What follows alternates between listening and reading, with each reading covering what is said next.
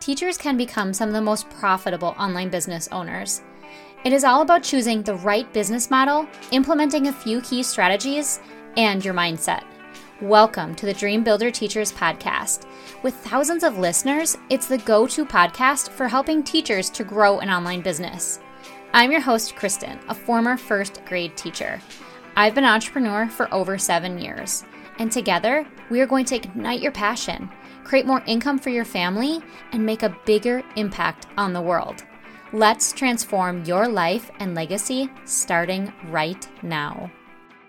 Hey guys, today we're talking all about imposter syndrome. Now, I've talked about this before on the podcast, but I feel like it needs more attention and more coaching around it because this is one of the main things that holds so many people back from actually doing the work, from actually being successful, from actually taking action. And this imposter syndrome, if you've not if you're not familiar with that term, basically what it means is you feel like you're not good enough. You're not good enough for success. You're not good enough to have a su- successful business. You're not good enough for someone to actually want to follow you. You're not good enough for someone to want to buy from you. If those are the stories that you are telling yourself inside your head, you have a case, you're having a case of imposter syndrome. And we need to conquer that because imposter syndrome will hold you back from success. If you can't let go of it, you won't be successful because that imposter syndrome will keep rearing its ugly head over and over and over again. And I don't want that to happen to you. So today I want to talk to you about this imposter syndrome and how can you avoid it? What are the things that you can do to avoid having this imposter syndrome? What are the things that you can do to avoid it from impacting you and your business and your success? Okay, so the very first thing I want to talk to you about is being grateful for those small wins. What are the small things, the small successes you've had along the way? Be grateful for those every day, every week, every month. If you've had people sign up for your email list, let's say you've had two people today sign up for your email list, be grateful. Don't think, oh, I need to get to a thousand in order to launch my business, in order to launch my course. Be grateful, even if you have to say it out loud even if you have to write it down. You need to be grateful for those small wins, those small things along the way that are showing you success is happening to you. Success is inevitable to you, it's going to happen. But we have to be grateful for the small wins instead of looking about how far you need to go to get to your income goal or to get to the goal you're running for. Instead, think about those small things. What are those small things that are happening that have been successful? Maybe you completed your first web page. Maybe on your website you did a page by yourself and you love it. You love the way it turns out. Maybe even if you don't love it, still be grateful that you did it.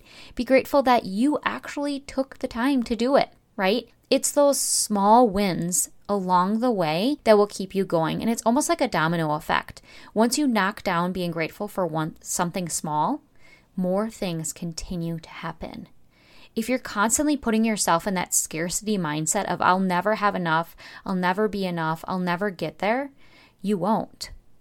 You have to be grateful for the little things along the way. Maybe you did your first live video. Be grateful for that. If three people showed up, be grateful for them. Say it out loud I'm grateful for them. It will help you immensely if you just show gratitude along the way. Another thing is to think of your exact person that you want to help and serve. Who are they? And how are you going to help them? What are the things that they need to hear from you? Then leave everyone else behind. The people that are not meant to hear your message don't belong hearing it and definitely don't belong judging you for it. I know for me, leaving my career and pivoting and doing what I felt was right for my family wasn't always approved by everyone. Not everyone approved it. And that held me back for a really long time. But here's the thing my message, my expertise, my knowledge, what I was building was actually not for everyone else that I left behind. It was for the people that I could impact along the way. It was for the people that I could impact and serve. It was for the people who were out there looking for me without even me knowing it, without even them knowing it. If you focus on the exact person you want to help and serve, you will forget about the judgments from other people. Maybe they're judgments from your family. Maybe it's judgments from your neighbor. Maybe it's judgments from your best friend. Maybe it's judgments from your uncle. Maybe it's, I don't know, anybody, right? Maybe somebody is judging you. But I want you to think am I actually trying to serve them? Are they my audience? Are they my ideal audience? Because if they're not, it shouldn't bother you. It shouldn't bother you that they are not kind of relating with your story or relating with your marketing, relating with your message, because that's not who that's for. Recently, I was doing some reels on Instagram and I saved them to, to my phone, and my kids saw these reels, and I started to kind of get in my head when they started teasing me, saying I was this TikToker now. I'm definitely not a TikToker, and I'm not a dancer. So when they kind of were teasing me, it really hurt my feelings. And they were like 5 and 12. Like, really? I should really take their opinion? First of all, they're not my market. They are not the people that I'm trying to reach with these reels. So, why am I so concerned about it, right? So, think of the exact person you want to help and serve. Who are they? And leave everyone else behind.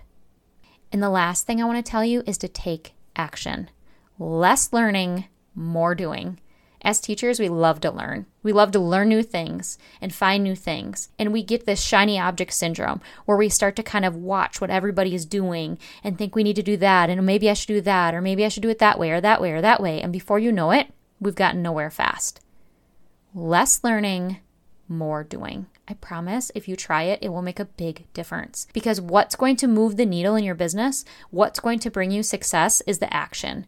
It's not going to be the things you learn less learning, less consuming, less scrolling, and more doing.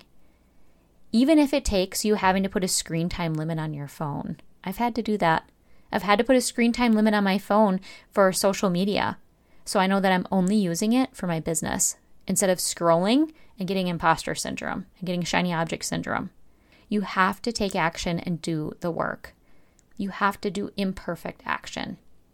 Less learning, more doing. And that, in turn, will domino into bigger and better things. And you'll always know how to get past that imposter syndrome because it will continue to show up. You just have to get better and better and better at pushing it away. Right? This was a heartfelt episode that I felt that I needed to put out there because it is incredibly important for you to get over these things so that you can build the life and business that you have been dreaming of and that you've been trying to build. So I want you to take action and do these things and see what happens. Take action. Remember who you're trying to serve and always, always celebrate the small wins. If this is a great episode for you, if this is the kind of content that you needed to hear today, I would love to know it. So please share it on Instagram, tag me at Dream Builder Teacher, and let me know what was your best part. Or you can even send me a DM on Instagram. I'd love to hear from you. And that's it for another episode of the Dream Builder Teachers podcast. If you are looking for more, come hang out with me over on Instagram. Just search for Dream Builder Teacher. And I would be so grateful if you could share the podcast with your friends by making a screenshot on your phone, popping it into your Instagram stories, and tag me at Dream Builder Teacher. See you next time.